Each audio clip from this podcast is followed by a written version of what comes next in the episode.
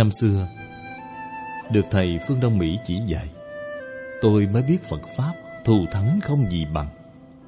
Phật Pháp quả thật Có thể giải quyết vấn đề của chính mình. Bản thân tôi có rất nhiều vấn đề.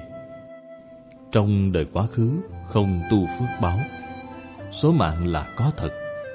Các vị đọc liễu phàm tứ huấn, Thấy tiên sinh liễu phàm Được khổng tiên sinh đoán mạng, Suốt hai mươi năm không sai mảy may. Thu nhập hàng năm, Thứ tự đổ đạt Địa vị đẳng cấp mỗi năm Đã định trước trong số mạng. Trong cuộc sống hàng ngày, Tiên sinh viên liễu phàm, Chuyện gì cũng không nghĩ tới.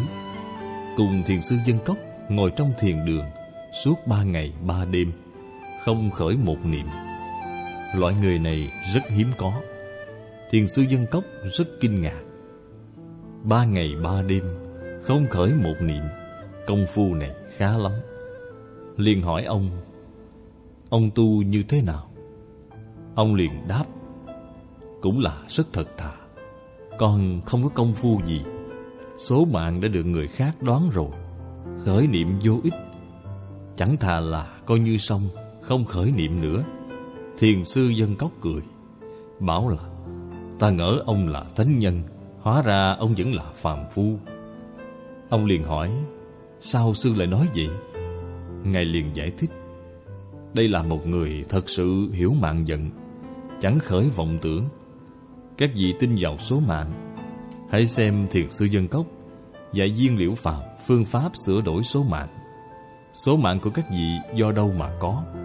Do nghiệp nhân trong đời quá khứ tạo thành. Lúc tôi mới học Phật Chương gia đại sư dạy tôi, Ngài đã lớn tuổi Lớn hơn tôi 39 tuổi. Khi ấy, tôi 26 tuổi. Ngài đã 65 tuổi rồi. Ngài đã gặp nhiều người. Con người tôi ngoại trừ có chút thông minh nhỏ nhặt ra. Trong số mạng, không có của cải, Không có địa vị, Là kẻ bần hàn Có số ăn mày. Còn có một chút thiện căn, Đây là điểm khó có. Biết tôn sư trọng đạo, Hiếu thuận cha mẹ Thọ mạng chỉ được 45 năm. Tôi tin tưởng lời lão sư. Vì thế Ngài giúp tôi Dạy tôi tu ba điều. Tài bố thí, pháp bố thí, vô úy bố thí. Dạy tôi những điều này Để cải đổi số mạng. Tài bố thí thì tôi không có tiền. Mỗi tháng bản thân chỉ có chút tiền lương. Đời sống khá chật vật. Tiền đâu để bố thí? Ngài hỏi tôi. Anh có cắt nào hay không? Một cắt cũng được, Một đồng có được hay không? Một đồng vẫn được. Anh hãy tu bố thí tự một cắt, Một đồng. Trước hết phải có ý nguyện bố thí, Phải có ý niệm này. Về sau, tôi thường đến chùa miếu mượn kinh xem. Không có gì khác. Chùa miếu có kinh sách, Mua bên ngoài không được. Thấy nhà chùa in kinh sách, Liền quyên góp một ít tiền. Chúng ta bỏ ra 50 xu Hay một đồng đều được Làm từ chỗ này. Phóng sanh Thì lúc tôi mới học Phật Liền phóng sanh. In kinh Đúng là càng thí càng nhiều Không giả chút nào. Sau này Theo Lý Lão Sư học kinh giáo Rồi đi giảng kinh. Giảng kinh là pháp bố thí. Đại khái tôi giảng kinh 11, 12 năm có lần gặp Cam Châu Hoạt Phật. Vị này đã giảng sanh rồi. Cũng là học trò của Đại sư Chuyên Gia. Cũng có địa vị rất cao trong Phật giáo, Theo truyền thống Tây Tạng. Có một lần, Ngài cho tôi biết, Pháp Sư Tịnh Không à Thầy đến đây. Tôi có lời muốn nói với thầy.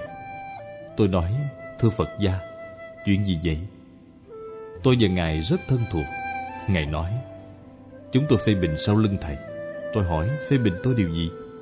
Ngài nói, Thầy là người rất thông minh, Cũng là một người tốt. Rất đáng tiếc, mạng thầy rất khổ, Đoản mạng. Tôi đáp, Chuyện này có thể nói trước mặt mà, Tôi biết rất rõ, Tôi đâu bận tâm chuyện này.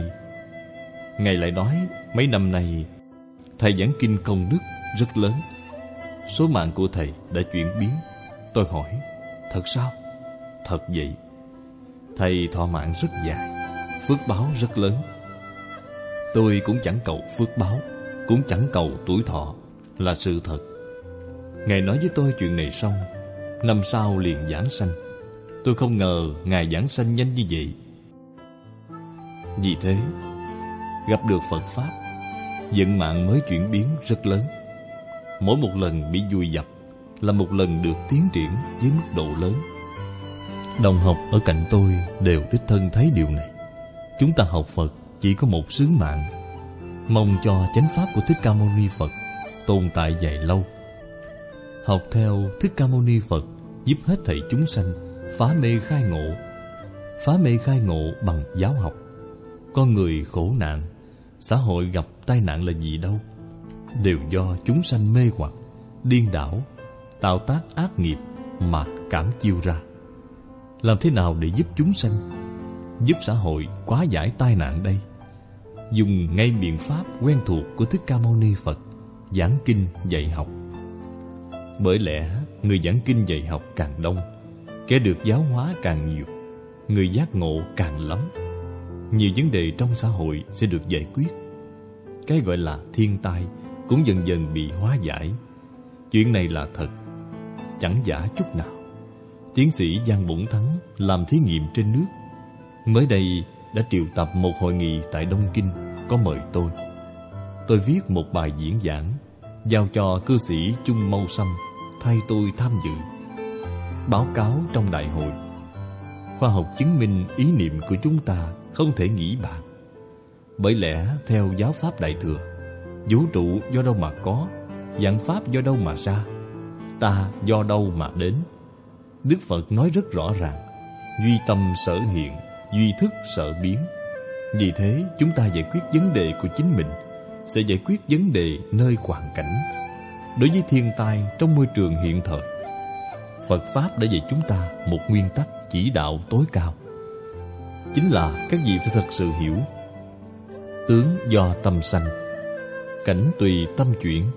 Chỉ cần chuyển biến cái tâm, Giáo học của Phật Pháp không có gì khác.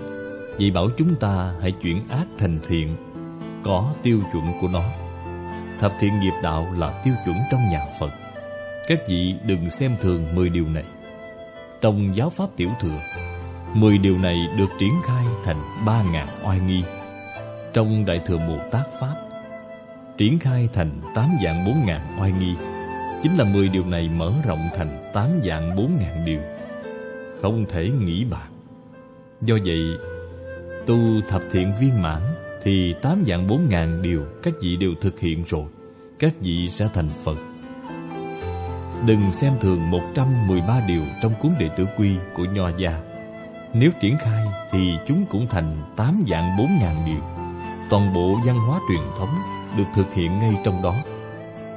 Do đó, tứ thư ngũ kinh, mười ba kinh, thậm chí tứ khố toàn thư đều chẳng tách rời. Mỗi một điều đều không tách rời, đều giống với thập thiện nghiệp đạo. Mỗi một bộ kinh, mỗi một câu, mỗi một chữ trong Đại Tạng Kinh đều chẳng tách lìa thập thiện nghiệp đạo. Một tức tất cả tất cả tức một. Trích lục từ tịnh độ đại kinh giải diễn nghĩa tập một.